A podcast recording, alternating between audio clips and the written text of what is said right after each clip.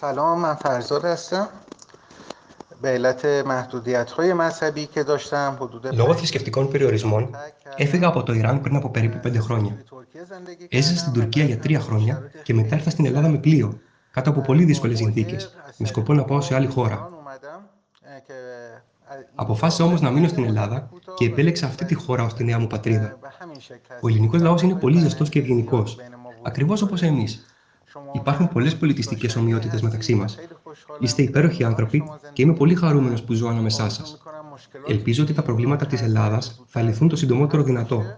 Ο λαός της Ελλάδας έχει μεγάλες δυνατότητες και η Ελλάδα θα μπορούσε σύντομα να συγκαταλέγεται στις 10 κορυφαίες οικονομίες της Ευρώπης. Η οικογένειά μου και εγώ προσπαθούμε να είμαστε άνθρωποι με επιρροή στην κοινωνία. Οι Ιρανοί είναι οι πιο επιτυχημένοι πρόσφυγες στις Ηνωμένες Πολιτείες. Έτσι μπορούμε να πετύχουμε και εδώ. Στα 2 χρόνια που είμαστε εδώ, μας γεμίσατε με την αγάπη σας. Όπως έχετε μια πλούσια και λαμπρή ιστορία, έτσι θα είναι και το μέλλον δικό σας. Σας ευχαριστούμε πραγματικά για τη φιλοξενία σας. Η ευγένεια που σας χαρακτηρίζει βρίσκεται σπάνια. Εύχομαι σε εσάς και στη νέα μου πατρίδα, την Ελλάδα, υπερηφάνεια.